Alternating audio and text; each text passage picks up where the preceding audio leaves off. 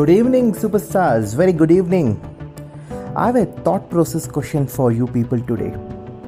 The question goes like this What's your biggest problem right now? Just go and figure it out.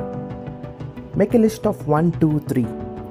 If you don't have three problems, okay, at least there should be one problem, right? So go and figure it out and just give a critical thinking to that problem.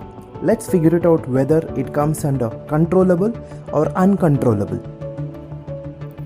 By that, we will understand where we stand, what we have to do, and definitely we can make ourselves in a better position to deal with that problem. Thank you. Signing off, Saga US. Wish you infinite good luck. Thank you. Remember, and it's a reminder, you're a superstar. Thank you.